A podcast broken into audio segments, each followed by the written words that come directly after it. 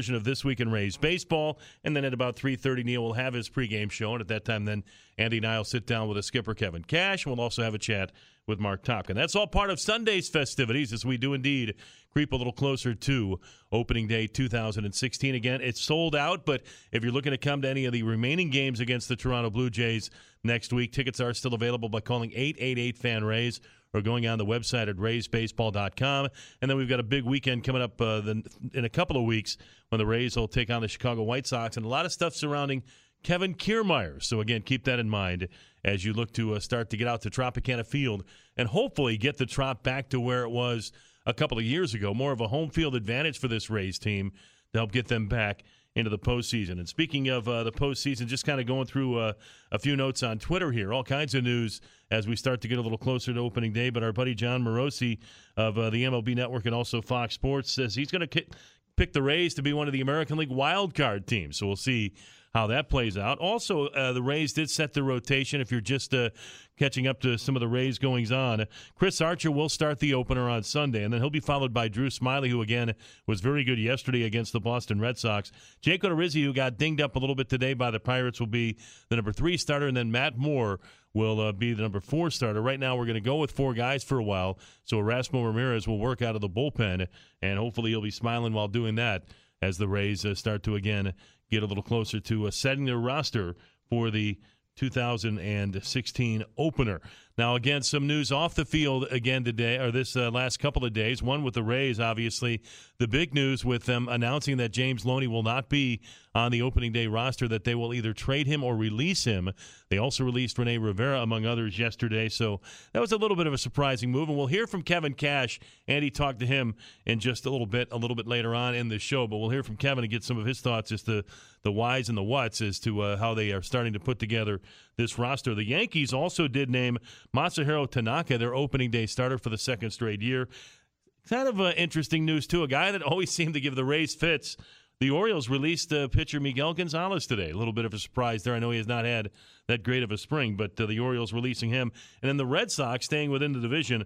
The Red Sox have decided to go with Travis Shaw over Pablo Sandoval, at least uh, at the beginning of the year at third base. So, uh, again, some of those things going on here around Major League Baseball as we creep a little bit closer to opening day 2016. Today was the final game for the Rays at the Charlotte Sports Park. The Rays uh, got beat up a bit by the Pittsburgh Pirates today by a score of 13 to 8. Again, Jake Odorizzi got uh, beat up early and often. The Pirates scoring five runs in each of the first two innings.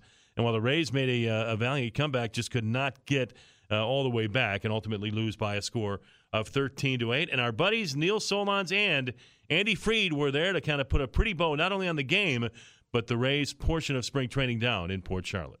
Okay, Dave, down here in Charlotte Sports Park today, the Rays took one on the chin, so to speak, 13 to 8. Uh, Neil, you were able to call the game on RaysBaseball.com with Andy Sonnanstine today. Sounded great as always. And uh, it was one of those games that was very forgettable for Jake Odorizzi. There's plenty of positives, but let's touch on maybe the headline. Jake Odorizzi did not have a very good last start of spring training. No, he didn't. And, you know, it can be used two ways. Um, and I guess we'll find out in five days when he faces the Blue Jays for the first time. You know, from one standpoint, he's healthy. He came out of the start fine. He had bad stuff. Uh, for another, it probably can be some motivation. Okay, it can refocus you because look, this time of spring training, everyone's mind is elsewhere. Or at least a lot of minds are elsewhere. You, you know, you're focused on getting ready for the season. Your bags packed, your car's packed. You're ready to leave, and he just had what he called a bad outing, where all his stuff was bad, and that's the nice word for it. On the positive side today, Daniel Robertson had his best day of spring training. Joking during the game, he looked like Brooks Robinson over at third, uh, more than Daniel Robertson. But defensively, offensively, he looked terrific. But you know, for a guy who, well, he did play a lot of third base in high school, but for a guy who has been predominantly a shortstop in the minor leagues, he sure did look instinctual at third base. I love some of the things he did in terms of, you know, he had a 5 3 double play where he had a tagger runner coming toward him. Uh, he made a diving stop to his left.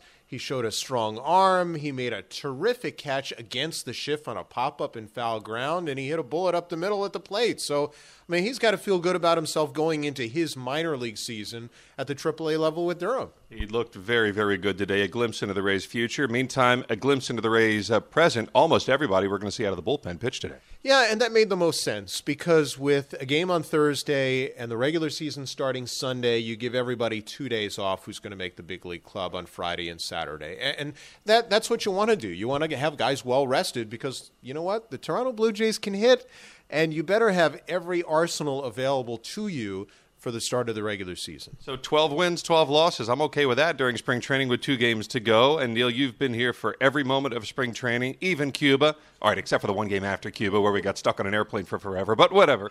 Uh, overall, a healthy spring training, except for Brad Boxberger put a wrap on spring training for us from a guy that's been there from moment one? I think the things that stick out is first the health. I think that's the most important thing for the Rays going forward. If they're healthy, especially with their starting rotation, I think they're going to compete in the American League East and for a playoff spot in the American League this year. And then the other thing that I think stands out is the the left-handers. Matt Moore, Drew Smyly, Enny Romero all had great springs, and you hope that carries over because if those three guys do have really good seasons, I think it means a tremendous amount to this pitching staff and this team. Do you have any thoughts on uh, as we come down to the wire with regard to roster situations? There was a mini controversy today prior to the game. Dana Eveland saying he had an opt out Turns out he didn't have an opt out uh, for Friday. So this roster is probably going to go down to the wire with regard to uh, finalization. Although, as you and I both know, and Dave, of course, also, uh, that roster is going to fluctuate all throughout the year. But there are still just a few decisions to be made. There are. You know, if the Rays carry an extra position player, it would appear to be Mikey Mahtook. If they carry a seven man bullpen, it would appear one pitcher of Dana Eveland, Andrew Bellatti, and Danny Farquhar make the team. If it's an eight man bullpen, two of those guys out of three make the team. And uh, Farquhar and Bellatti have options, so the Rays have flexibility. The other thing to consider is the fact that the Rays have 40 man roster flexibility. With the release of Rene Rivera, they have one spot. They still can put Alex Cobb on the 60 day, and they haven't officially made a move with James Loney, right. so they really could have three spots. So if there's a guy who's out on waivers that they want, they have the ability to claim them. So these next 48 hours should be interesting. And even though opening day is coming up Sunday, all you have to do is look back to 2007 to remember it was the last day of spring training. Greg Norton got hurt. Carlos Pena was headed home. He came back to the Rays, hit 46 home runs. So something weird could happen within this last, what, 48 to 50 some hours. It could. It could. And also a reminder that Xavier Cedeno was acquired in April, and look how an important part of the bullpen he became over the course of the season. So just because you don't make the opening day roster it doesn't mean you can't help the team over the course of the year. All right, Neil, uh, always good talking to you. 13 to 8 Rays lose today. They're 12 and 12 in the spring. Two games to go. We'll see you for realsies, as Dave likes to say, on Sunday. And very much looking forward to it. This week in Rays Baseball with Neil coming up, 3 o'clock on Sunday, and lots more from Neil. And now let's go back to the studios and Dave. All right, gentlemen, thank you very much. And again, you know, you, you look at the Rays roster situation, and they have not officially made any kind of a move yet with James Loney. As we said, there's still some things to be taken care of. Matt Silverman maybe uh, looking to see if he can make any, uh, some kind of a deal uh, and still get something for James Loney, but uh, some uh, roster manipulation still to be done, and it will be interesting to see. Mikey Mahtook, I think, has shown that he belongs in the big leagues. He had a spectacular September, and he's had a very, very good spring so far as well, swinging the bat uh, really nicely, and again hit a home run in yesterday's game against the uh, Boston Red Sox. But uh, as you look at the the Rays situation here, still some nervousness as far as this guy is concerned uh, with a couple of things. One, I think obviously the key is going to be how this bullpen comes together. Steve Geltz has had kind of a uh, so-so spring so far. We've seen some good things from Alex Colomé, and we've seen some things like again today where he gave up a couple of runs and had some issues. Uh, Cedeno's been solid. Uh, Ryan Webb's been very, very good. I think Danny Farquhar is a guy that could be an interesting guy to watch. And as they mentioned too, with Enny Romero and also uh, Dana Eveland, if they want to add another lefty to the pen, uh, it'll be interesting to see how that does play out. But uh, that, and again, the whole defensive situation.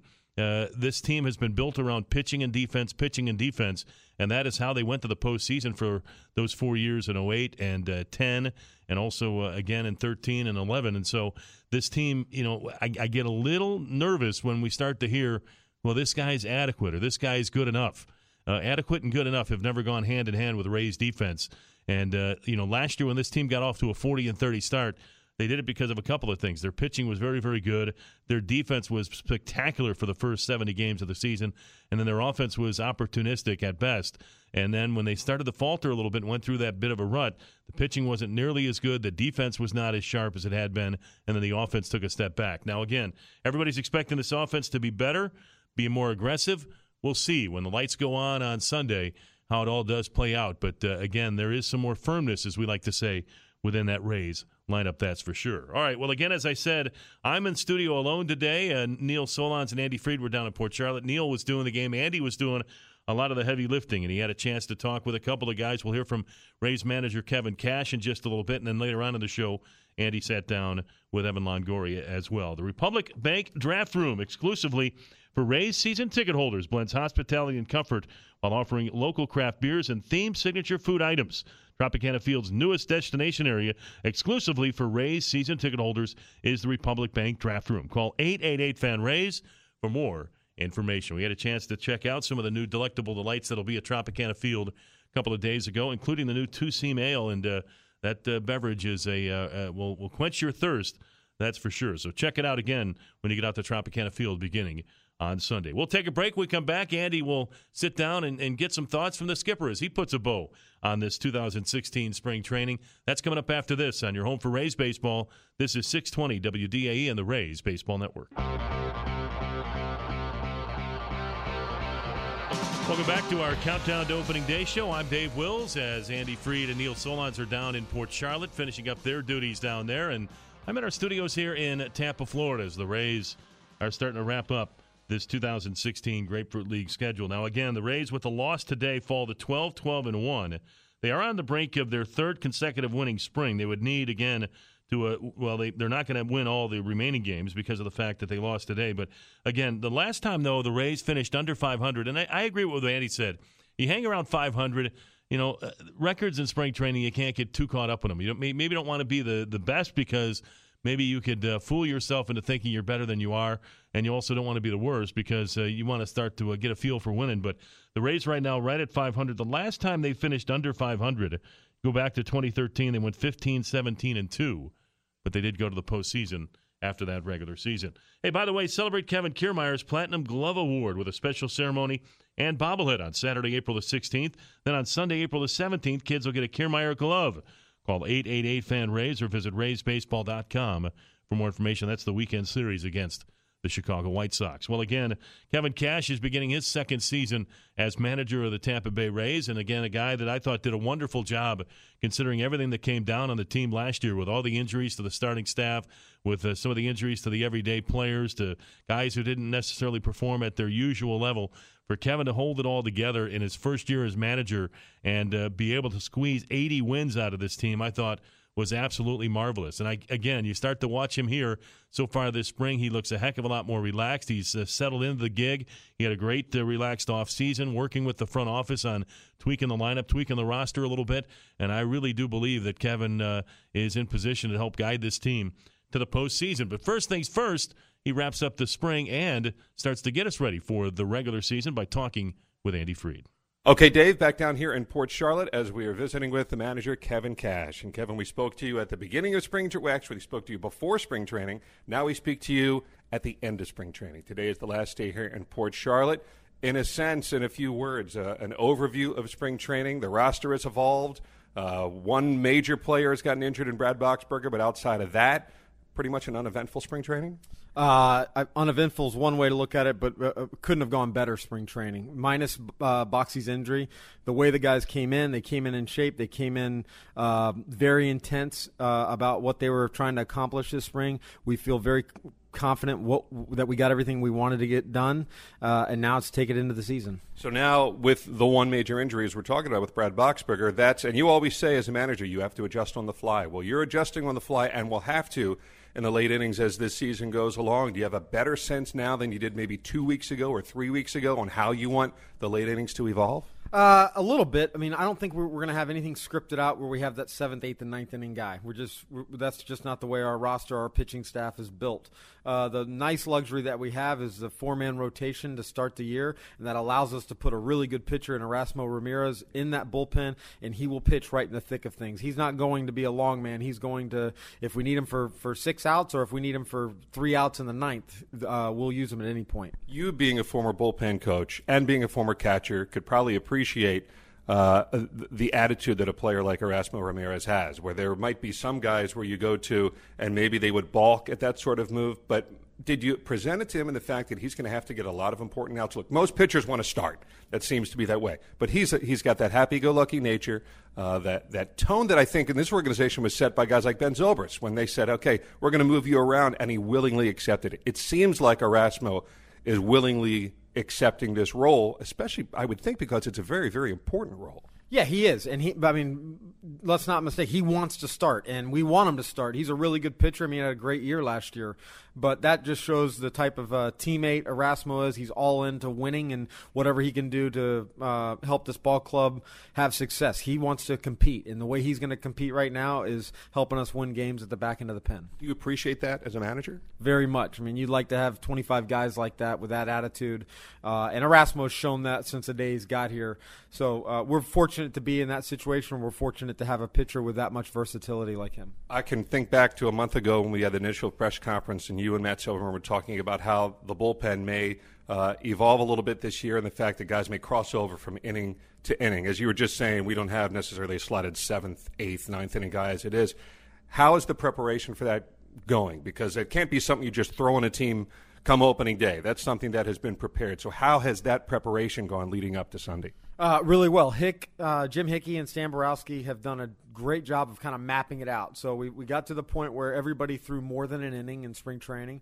Then they had a couple days off. Then they went back to back, and we're still in that back to back mode where that you know they're throwing 15 pitches today, and then you know the next day they'll come out and throw an inning just to where their arms are uh, built up for that. So uh, I, as far as Sunday, when Sunday rolls around, everybody will have had those opportunities to go multiple innings and also back to back outings. But is that something that'll have to evolve to see how guys react to it? Some guys may react better to, uh, like Danny Farquhar himself was saying, he likes the fact that maybe he'd go two innings one day, but maybe wouldn't go the next day. Maybe someone else, and I'm not saying anyone specific because no one has said anything, but maybe another guy may not react as well to that. So is that something that will have to be adjusted on the fly? Definitely. There's no doubt that, I mean, we're going to learn, we're going to continue to learn some things about our, our bullpen and who's capable of doing it and who's better off just going one inning and, and, uh, and, and being done right there. And, and that's okay. I mean, last year we had seven, seven one inning guys.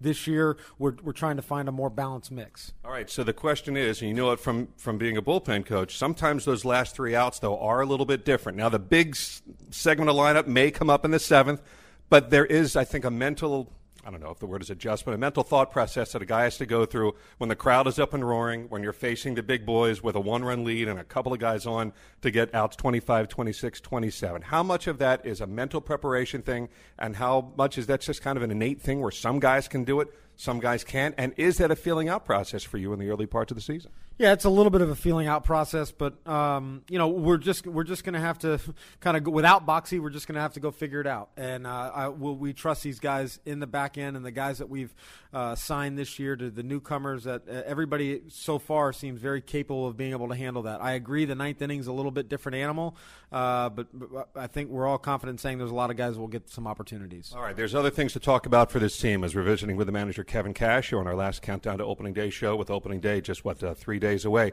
your starting rotation. It's got to be the envy of, of the league, I would think. It's so balanced with two righties, two lefties. Uh, tell us why you chose the order you chose, and uh, and why some sometimes managers like to to put the lefties back to back. Sometimes they want to stretch them out a little bit. What was the thought process and the order of uh, of that? And people need to know too. You know, you look at the front four, but you've really mapped out probably all of April and into May, I would think, for how it's all going to lay out and who the opponents will be. Yeah, I mean, you, you try to consider all the factors you just talked about. The you know, other than naming Archer the opening day starter, which we all would agree that he definitely deserved uh, for the way he pitched last year and the way he's carried himself. It was it was pretty easy it, with talking with Hick and Stan. Uh, this is how we scheduled out. We wanted to separate Drew and Matt. Uh, you know, our thought you made a good point. Our thought though is let's separate him, stick Odorizzi, and, and we just keep keep continue to go right, left, right, left. So. Um, it helps us be versatile with different lineups. I mean, you're facing um, a team like the Blue Jays, it's heavy right-handed. But when you're facing a team like the Yankees, it's heavy left-handed. It allows us to keep getting everybody to pitch in, in different series. And you're looking at the schedule. I mean, it goes or, it goes Blue Jays, Orioles. You come back. There's Indians. There's White Sox. Then Yankees and Red Sox. How far advanced do you do you kind of map that stuff out? You know, you try to you try to map it out uh, four or five weeks, but it, it seems like it never gets quite that far. Something always happens, uh, whether it be an injury or or whether it be a really short outing or, or whatever. It just seems like you never you try to map it out. And You do everything you can to be prepared, but you kind of you have to be able to adjust. When you look at this rotation, Archer is the least of your worries. You know he's the opening day guy. Odorizzi, Sands for the, the the injured oblique last year was really rock solid, 28 starts. But then you had Smyly and Moore, who spent a significant part of last year injured and coming back from injury. They both finished strong. How much of this spring training was you looking at an answer? Okay, are they healthy? Are they at the point where I can really lean on them to go five, six, seven innings per night? Yeah, we, we wanted to see that. And uh, to their credit, uh, Drew Smyly and Matt Moore have been the highlight of our spring training. The way they've competed, the way they've come in. You know, they both had normal off seasons. Drew really uh, went in this off season and strengthened up his arm, came in in a good spot. I mean, they both, I mean, uh, watching them pitch, they're in a good spot. So uh, they're going to help us out a lot. And we all agree with, with our four man, our five man rotation. Uh, we, should, we should be competitive in a lot of baseball games. Some of the guys that have been sent back to the minor leagues are guys that will play a role uh, this year, no doubt. And one guy that stands out is Matt Andriese. I think if you look at maybe most improved pitcher from 52 weeks ago to right now, Andriese may, may be at the top of the list with regard to velocity, command, presence, I think, on the mound. Now, he's going back to Durham. Would you say he's maybe your most improved player of the last calendar year? And, and I, I would not hesitate to say we'll see him at some point this year. Yes, uh, Matt Andriese, and you can also put Mikey Mahtook in that in that uh, category from the position side. Uh, yesterday, we sent down uh, Matt Andriese. It was a difficult conversation because he's a big league pitcher, and uh, he handled it very well. But to your point, he is going to help us. He's part of our club, uh, and and he's too valuable that we for us that we have to continue to keep him as length and be able to start start for us. Uh, but he could pitch on a number of big league clubs. He knows that. We know that. We're lucky to have him. Some of the roster moves, uh, I'm sure, were difficult, and they don't get easier over the course of time as a manager. We, we you know, Joe Maddon was here. He said those. uh, decisions, those conversations don't get easier even when you're several decades into this game. And I'm sure for you it's the same sort of thing. What were those conversations like, especially with a couple of real pros in Rene Rivera and James Loney? Uh, they were difficult, but they handled it really well. Like you said, they're pros. Um, you know, Rene came in knowing that, that he had to compete, and uh, you know, it, it, it, basically came down to both those guys. We just felt there was a better fit. That's not a knock on them. Uh, both of them did some really good things for the organization. J Lo for two or three years, uh, and Rene, uh, you know, he did some good things for us last year. I mean, he was back there for a, a, a ton of Archer's starts. So they're difficult. It was a first time experience for me. Um, uh, you know, you, I don't know if there's ever a, a, great message, but you just try to be as respectful as possible. And to their credit, they they, they were they handled it very well. How awkward has the James Loney situation been uh, during the off season? We you know simple math. Somebody's going to get left out. If, if, in a game of musical chairs, somebody will be without a chair. As it turns out, it, it looks like it's going to be James. Uh, uh, has that been an awkward situation? It seems like he's handled it well. Yeah, it really hasn't. It hasn't been awkward, and, and that's a huge credit to James um, because he came in, like you said, everybody sees the, the, the numbers, uh, and, and, and you know somebody's not going to fit, but James just went about his business. He had a solid spring, uh, and you know nothing has been defined yet, but we, we wanted to show him enough respect in the conversation to, to kind of get in front of it and let him know this is what our thoughts are. It's a tough game. It's a tough business. I say it to people all the time. Uh, it's hard to get close to people because at some point everybody uh, ends up going in, in another direction at some point. But, but I do want to touch on the catching situation. Uh, Rene, for the problems he had offensively, was very solid defensively. Uh, Hank Conger is new to the organization. We know there's been some questions about the throwing. Uh, Curt Casali was known as an offensive uh, force last year. I kind of drew headlines for that for the home runs. Does this speak to the fact that, and you being a catcher are tough on catchers, I'm sure, that you feel like their defense is absolutely in a situation where the Rays are going to be well served. Yeah, I think both guys. I mean, if you poll our pitchers, they love throwing to both those guys. Uh, Hank Conger made an immediate impression early on in spring, just the, with the communication. After every bullpen, after every live BP, he went up to the pitcher and talked to the pitcher. That's that's that's what we want our catchers to do. Get on the same page with those guys. Be able to follow a game plan that the pitchers and Hick and Stan provide. And Curt and Hank have definitely shown that. Um, we, we, we, feel strongly that we're going to be better offensively out of that position, get some more production there. But uh, their first and foremost goal is to handle our pitching staff. Just a couple of moments left here with Kevin Cash, the manager of the Rays, as we truly count down to opening day on Sunday. And uh, let's look at the outfield situation. There's still a lot of bodies out there, and the enviable position for you, I would think, is that however you plug it in, you're going to have talent at every position. Uh, it's uh, a, a very, very talented outfield. But how how are you figuring out who's going to play against what pitcher, and how much will that take up your your daily uh, thought process? Well, we've talked to everybody. We try to get ahead of this. We, we use, we use our entire roster uh, and position players, whether it's 12, 13, 14 guys. We're going to use every one of them to win games on a nightly basis. The good thing is the Rays have been doing that for a long time, so a lot of these newcomers realize they might not be starting, but they they could come in in the fifth or the seventh inning and impact the game and come up with the biggest hit of the night. So uh, we're fortunate. We've got some very difficult decisions, but championship clubs have difficult decisions. We didn't have those last year offensively. Um, this year we we do, so we're better for it. Absolutely. And in the infield for the Rays, uh, coming in, we were wondering, will Brad Miller be the everyday shortstop? It looks like he will be. It looks like Tim Beckham will be there to spell him on certain days. How do you balance that out? Will Miller start against a lot of lefties also? Well, we're, we're gonna Miller's gonna start. He's our he's our shortstop. Um, and you know Beck, he he's another guy we've got to get in the lineup. He does a lot of special things for us. Um, and Beck has worked on his versatility this spring, playing a little bit of third. Obviously, we know he can play second and short. Um, so that'll be an ongoing balance. But you know, to their credit, the defense. I know they had a you know a little glitch the first week of spring training.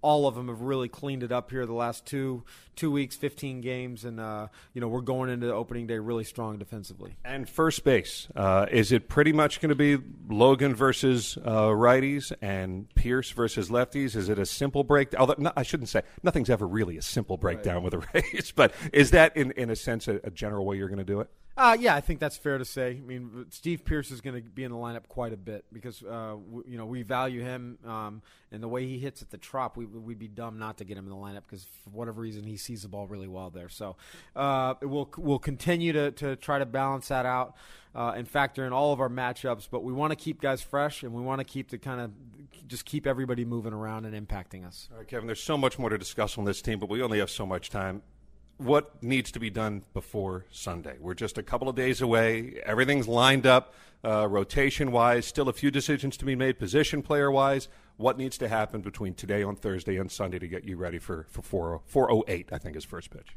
We need to be healthy these next two days. Everybody enjoy their day off and get ready to go. Have you had enough spring training? I have. you ready for opening day? I am. Thank you, Kevin. We'll see you then. Thanks, Andy. Manager Kevin Cash.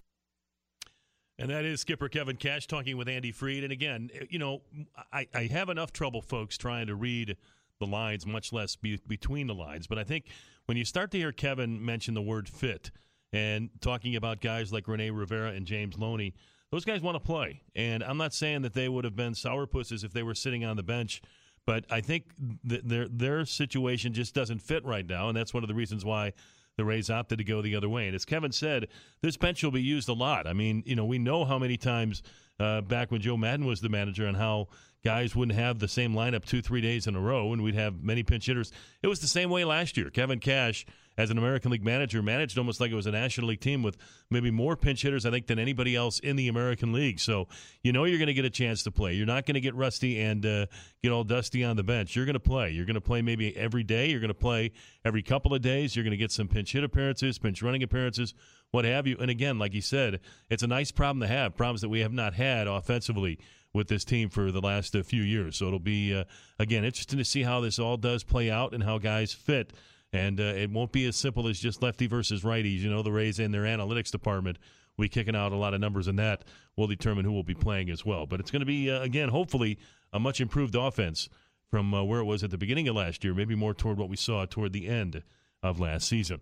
All right, well, another guy that we're going to be counting on to uh, provide some offense and maybe have a better year than he did a season ago, and that's Evan Longoria. He has some more protection within this lineup now with guys like Corey Dickerson, Steve Pearce, and Logan Morrison, and who knows, maybe again a couple other guys if Desmond Jennings can stay healthy, Kevin Kiermaier can show continued improvement. So again, it won't all be about Evan. He's still a guy that gets circled in purple by the other teams, but hopefully again he'll have a little more protection around him in the lineup, and he could start putting up some of those numbers he did back four and five years ago. We'll take a break, come back, and Andy will sit down with the Rays third baseman and one of the elder statesmen on this team now, believe it or not, Evan Longoria. When we come back after this on your home for Rays baseball, 620 WDAE and the Rays Baseball Network. Got to catch my breath after that disclaimer, but uh, nonetheless, as we get ready and we are counting down the final countdown to opening day show. We're into the final half hour, and again, thanks to Kevin Cash for taking the time to talk with Andy earlier today at uh, Charlotte Sports Park. And uh, again, in a couple of moments, we'll be hearing from Evan Longoria. Remember, the Rays are offering new weekday specials all season long. You can enjoy discounted hot dogs, kids' tickets, and many more weekday deals throughout the 2016 regular season. For more information, you want to visit RaysBaseball.com or call 888 FAN Rays. Raise up. And again, among those Military Mondays, you've got the, the kids' $2 tickets on uh, Tuesdays with the paid, uh, full paid adult. You've got two dollar hot dog days, and you've got the uh, senior citizens for fifteen dollars. You can get a great seat in the broadcast level. Those uh, 200 level seats that are absolutely tremendous, and then you've also got the students who can get in student rush, if you will, for about 15 bucks on Friday. Show your high school ID or your college ID. So again, no excuses not to get out to Tropicana Field this year, and again, try to make it a very, very uh, tough place for the opponents to play. Talked a little bit earlier, too, about some of the uh, new additions, uh, food and beverage wise, including the uh, two seam blonde ale that's going to be available. Our friends at the Green Bench Brewing Company in St. Pete have teamed up with the Rays for our very own uh, brew that'll be sold exclusively at Tropicana Field. It'll be available in about 30 locations throughout the ballpark. Also, Evan Longoria's Ducky's Restaurant will have a spot there. And then you've got the folks from People's Cafe, some Cuban favorites, the Ybor dog, burger up, all kinds of stuff. One of the uh, good things that we had uh, at the ballpark the other day was the Buffalo Chicken Sliders. Uh, check those uh, out when you go to the ballpark as well. All right. Well, we, uh, again, are counting down to opening day, just three days away. And uh, the guy who's uh, wearing number three, Evan Longoria, again, I'm sure happy to see some of the guys that are surrounding him now in the lineup that will hopefully allow him to get some better pitches and start putting up those numbers he did when he first came up in 08, 9, 10, and 11. And again, uh, you still know that the opponent, and we hear it all the time, circles his uh, name in purple in that lineup and says, don't let Evan beat him. And uh, again, they can pitch around him. But now the Rays are trying to fortify the guys around him, and hopefully he'll get some uh, better looks at some pitches. And today he had a chance to sit down, or we did have a chance. Andy Freed sat down with Evan Longoria. Okay, Dave, thank you very much. Back down here in Port Charlotte, we are joined by Evan Longoria, who now, every time you're introduced, you're introduced as the face of the franchise. And it, look, this is your ninth opening day uh, for the Rays. And by the way, that's gone like a, in the snap of a finger. I can't believe how fast that has gone. But uh, what do you think when people refer to you as the face of the Tampa Bay Rays? Uh, I'm proud. I'm proud. Uh, I don't. Uh, um, I don't uh, hesitate to give credit to the rest of the guys uh, for sure. I mean, it's it's not a, a, franchise without a team. There's no doubt about that. Um, but the, the Tampa Bay community has been so great to me. Tampa Bay St. Pete community has been, um, you know, my home for, for the last nine years, and uh, so I'm I'm very happy to to take on that title and uh, excited to get back to uh, another opening day. And here we are. So spring training is wrapping up today. Opening day just a couple of days away. How has spring training gone for you? It's been a very different feel. I think a faster spring training because the Cuba trip kind of plopped right into the middle of it. But overall, uneventful spring training for you for the most part.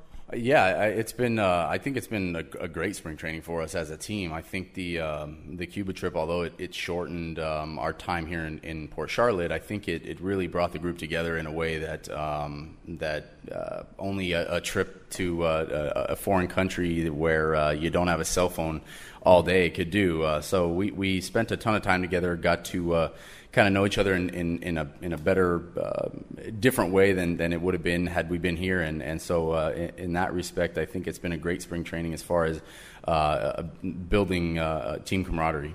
I don't know if you've been much around college basketball. I used to do college basketball, and it reminded me of that kind of trip. You know, you have a kind of a team meal together, uh, as it was, uh, events that are done together. And you were talking about earlier too that there's, and I hadn't thought of this until you said it. There are a bunch of guys on this team that are of similar age and similar stages of their career. Uh, I, I, think that is something that we may look back on and say that was a unique experience that no other team got a chance to do, especially because there are some new faces here. it, it is. It was definitely, um, obviously unique in a lot of different ways, but um, like you said, that being one of them where you, you're kind of secluded and, and on your own and, and having to uh, eat together and, and uh, you know go to events together and stuff. So I thought it was great. Um, and, and like you said as well, I mean, I think this group is has a chance to do something very special because of the fact that uh, we are of, of similar age range and, and experience. And I think you look at kind of the dynastic teams of uh, recent memory. I mean, the Yankees obviously brought all those guys up together and, and they, they played together for for quite a few years. And I think when you're able to put guys in, in a situation like that where they're really comfortable around a, uh, the group, um, you see some, some pretty special things happen. How much has getting to know Brad Miller been an important part of spring training for you? You've worked with a bunch of different shortstops, from Bartlett to Struble to uh, on and on. Ben Zobrist there, even Logan's been there a little bit. Uh, how well do you have to get to know your shortstop, and have you, because you guys really play hand in hand all year?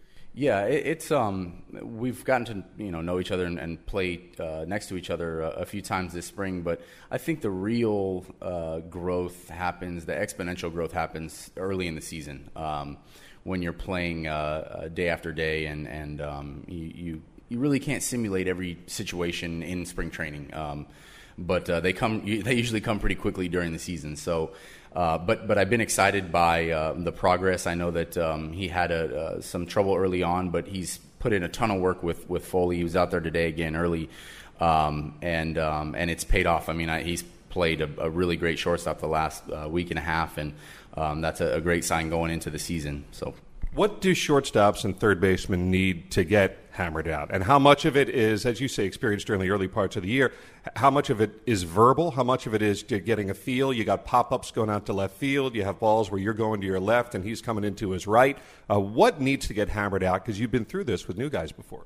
It's really um, nonverbal communication. Um, most of it, just understanding um, a guy's range. You know what balls he can get to and what balls he can't. Um, and then there is that that uh, also the verbal component of uh, when you're going in for slow rollers that are uh, kind of right behind the mound in between the two of you.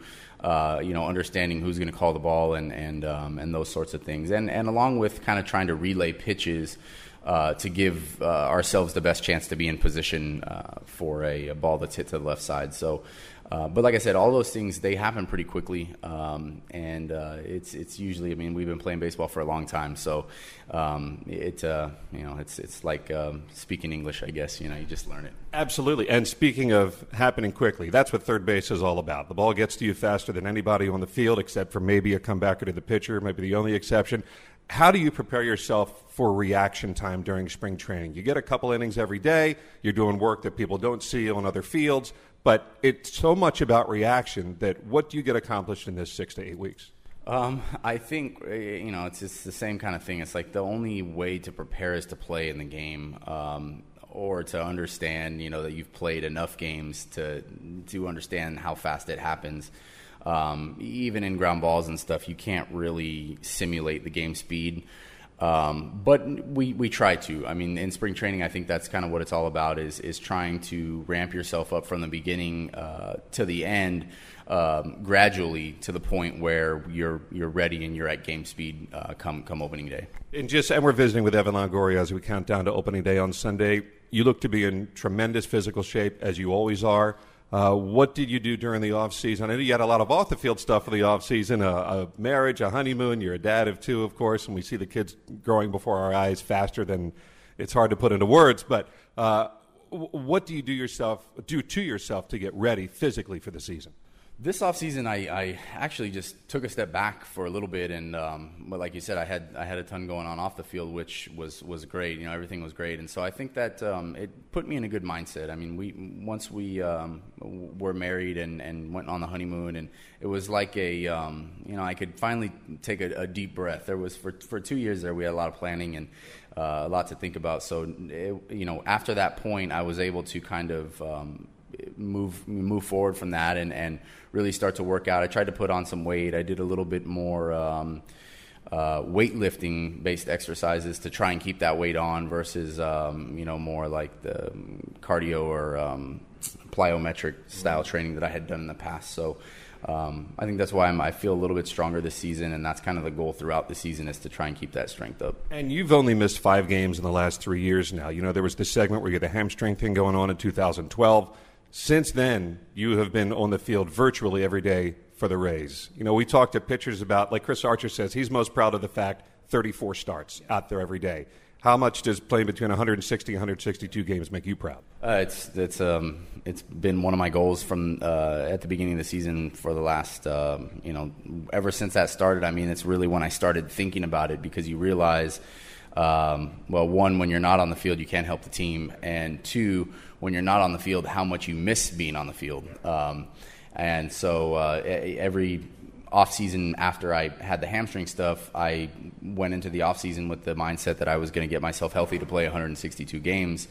Um, and you know, I accomplished it once in a couple, uh, you know, a couple of 160, 161 game seasons. So that's uh, that's a win in my book. And and just being out there every day, uh, like I said, is just um, you, you, give yourself, you give your team the, the, the, chance to win by, by being out there. You talk about mindset, and so much of your game from the moment we saw you back, I think the first time I really saw you play was spring training 2007.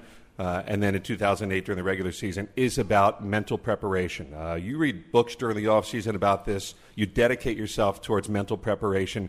Uh, what sort of stuff did you do this off season with regard to that? I know you really get into some of the reading and deep. You're a much more deep thinking guy, I think, than people may realize. To see you just number three at third base every day. What sort of thought process are, are you right now in thinking about some of the stuff even you read during the off season? Um, uh, the the biggest thing for me this spring training has been um, on a daily basis remembering that uh, remembering to stay present, um, not not uh, judging myself based on uh, the player that I was or wasn't last year, or the player that I was in in 2009 that I'm not now. You know, it, for me, it's been more about. Um, kind of setting intentions um, for the season, um, having goals that, that I, would like to achieve, um, both personally and, and from a team standpoint, and um, and then reminding myself daily that um, that I'm I'm good enough, you know, that I'm worth it, that I've done it before, and and those things I think uh, the longer you play, you you start to um, have this idea of yourself that that is probably not true anymore. You know, you grow older, your your game changes, things change, and and you start to judge yourself based on on who you think you should be instead of who you currently are and, and who and, and your worth at this point. And so that's that's kind of been my focus is just uh, uh, stay stay intent on doing uh, the things that I've, I've, set out to do and um, not worrying about anything else. This game wears on you mentally more than people realize. You know, you, you, they turn on the TV, they come to the ballpark. Hopefully, they put us on the radio and they hear us talking about the players. But to be around you every day, it is your life. I mean, it's a complete lifestyle. Uh, and uh, you can doubt yourself. People may think, how does Evan Longoria ever doubt himself? How does this superstar or that superstar? But it does. On a day by day basis, you're going through a slump and you wonder, when am I ever going to come out of this thing? Yeah, you know, it's not even so much the slumps. Uh, you know, obviously those are a big part of, of you know, what can affect a, guy's mindset. But uh, like you said, our baseball is so much of our life, but people forget that we have stuff going on off the field too. And so a lot of that, I think, when you see guys um, struggling a little bit or, or uh, you know in a different place than maybe they were a couple days before there's something there could be something going on off the field too that that weighs on you. And and and a lot of times the off the field stuff is more important you know because uh, we we have a job and, and of course we want to go out and put on a show for the fans and win. But uh, you know family comes first. And and a lot of those things uh, um, they they do wear on you. And, and you have to be able to juggle those things. And, and I think the mental preparation stuff is so important on on you know really understanding uh, who you are and, and what you're worth and what's important. Whole being present thing as you're talking about. We're visiting with Evan Longoria for just a couple of more moments here on Countdown to Opening Day. You did mention goals, team wise, individually wise we got to ask you, what are they? Yeah, no, I, I, I mean, I've written them down. Uh, it's, it's something that I haven't done uh, in quite a while. Um, but just in talking to um, a, guy by the name of Howard Falco that came and talked to us, um, uh, a sports. He's not even really a sports site guy. He's more of like a life coach, so to speak. Um, I, so I wrote them down. I have goals, but uh, I, am not comfortable just you know saying what those numbers are. But as far as the team goes, the goal is to make the playoffs. There's no doubt um, about that, um, and and ultimately um, to to play for for the prize. You know, to play for the championship. Um, I, I, feel like everybody in the clubhouse right now is uh, is as clear as, as it could be uh, on on that that one particular goal, and just uh, you know making a push for October and and then deep into October. You know, this is not to knock any of the lineups the Rays have had in the past, but I do get the sense that other pitchers for other teams will look at this lineup a little differently than they have in the past. There's more fear, I think, for the other pitchers. There's more power. Uh, there's more of a sense of if they make a mistake, the ball's going out of the ballpark and the Rays are going to score more runs. You're the centerpiece of the lineup. How do you react to, to the guys around you now? Yeah, I mean, I really, I, I feel like um, we have a, a, large center. You know what I mean? Like that's, I think that's important uh, to note is that you know sometimes you talk about a, a, centerpiece and it's a it's a singular thing, but I feel like we have uh, the middle of the lineup is, is pretty pretty good this year. We're, we're gonna we're gonna do some great things and. Um, and not only that, you know, to go back to kind of the, the point we made earlier, we're we're more experienced uh, top to bottom than we have been. You know, there was a couple years uh, where we were relying on some guys that uh, really weren't proven major league players to do some things that uh, were extraordinary. You know, they were they were uh, tough asks for players that hadn't proven that before. So I think from an experience standpoint and just like almost like a name recognition standpoint, when pitchers look at a lineup, you got more guys that you recognize. It's it's mentally a little bit more different. Uh, it's a little bit tougher to, to kind of navigate that mentally. So I think that's going to be the challenge uh, on the opposing pitchers this year, and, and kind of the uh, the advantage that, that we're going to have going into the season. Final thought: I want to touch on defense a little more. I, I look at this American League East as maybe a golden age of defense for third baseman. You look at you and you look at Headley in New York, and you look at Machado in Baltimore, and Donaldson. You know, third base, people are always surprised to hear this. It's the least represented position in the Hall of Fame. And I think because it's such a tough position, uh, that as you age, reactions may get a little slow. But you guys are all in your prime at the same time. Do you appreciate what they do? And who do you like watching at third base? from a guy that can really you have it in a position where not many other do others do. Yeah, it's it is. I think you're exactly right. I mean, it's it's crazy the influx of talent um, at at the position. I mean, not only in the AL East, but I mean, you look at Adrian Beltre, the the guy who's been doing it for for 20 years now and and still playing at the top of his game. I mean, Kyle Seager is another guy that comes to mind um, just in the American League alone. Um, so uh, on a daily basis, if I, I I think I would probably enjoy watching Adrian Beltre play the most, um, just because he's been doing it for so long and he's been so good. Um, but like you said, we're lucky enough to watch Manny Machado, Josh Donaldson um, on a daily basis, and, and it's it's pretty cool to see. Um, and it, it, challenges me, it pushes me, which which I really. Uh, not to mention Todd Frazier's now in the American League too. So uh, uh, you know those guys uh, push me um, on a daily basis to, to be the best that I can be. And, and I think that's one of the, the, the, best things about playing in the AL East is, is playing against some of the best competition uh, in, in the big leagues. Evan, we could talk to you all day. We appreciate a couple of moments here. Have you had enough spring training? You're ready for this to count already? Yeah, I'm, I'm ready. I think we're all ready. Evan, thank you. Okay, thanks. Evan Longoria. Let's go back now to the studios and Dave. All right, guys, thank you very much. And I think we're all ready for the regular season to get started. And uh, again, it is going to be interesting to watch how Evan Longoria uh, is is going to perform this year, given the fact that he does have a little more uh, again protection. I, I still think, and I'm going to say this again. First of all, he's still one of the better defensive third basemen going in the game. And I think Evan can have a trickle up effect on the lineup with the guys in front of him be swinging the bat well.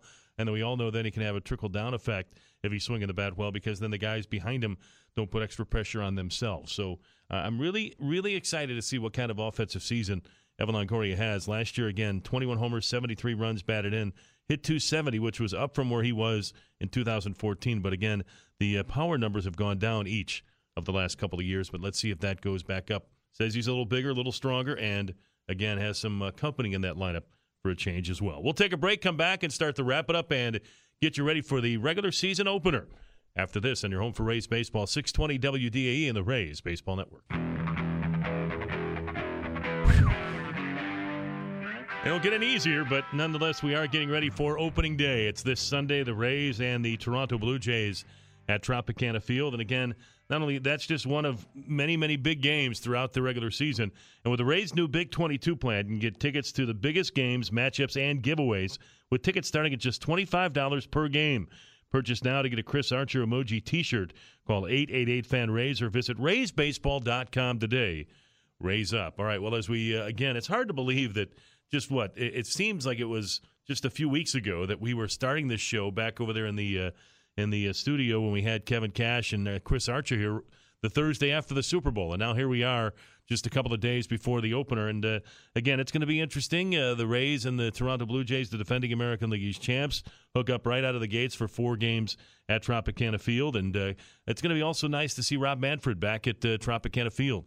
The uh, commissioner of baseball will be there. Hopefully, we'll get him to stop by the booth and have a chat with him. It was really a pleasure talking with him when the Rays were in Cuba uh, a couple of weeks ago. But uh, now, again, it'll be uh, nice to see him out at Tropicana Field as uh, the Rays and the Blue Jays uh, open up the season in just about three days. Again, just a reminder, we'll have things getting started at 3 o'clock with an abbreviated version of This Week in Rays Baseball. Neil Solondz will have that for you. And again, Neil did a wonderful job working with both uh, Doug Wechter and Andy Sonnanstine doing the games on RaysBaseball.com this spring once again. And then Neil will uh, put together a quality show, you know that for a fact, on This Week in Rays Baseball. And then at about 3.30, Neil will have the pregame show.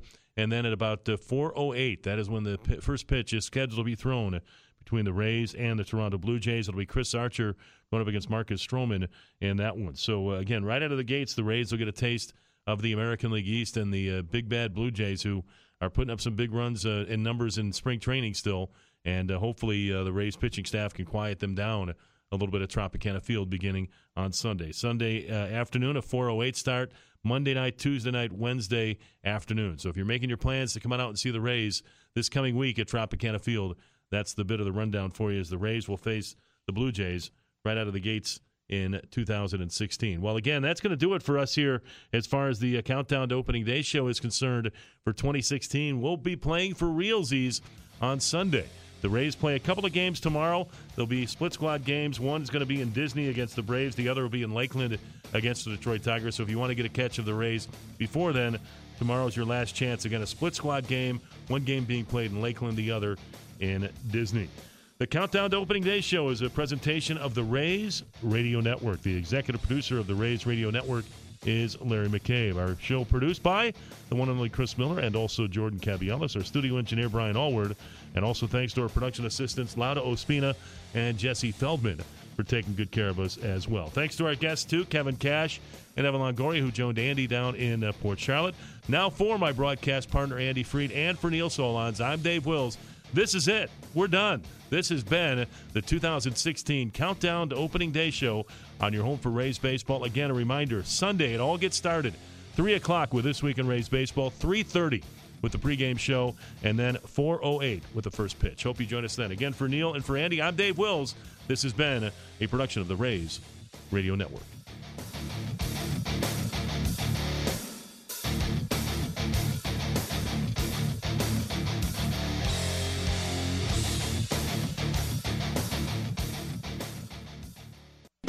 Thank you for listening to Countdown to Opening Day. Uh, Longoria swings and launches one way up into the air in a deep left field, all the way back and gone. Home run, a two-run shot for Evan Longoria. If you missed any of the show, download it at raysbaseball.com slash podcast. What a blast. Join us for opening day on April 3rd as the Rays host the Blue Jays. Leo 1.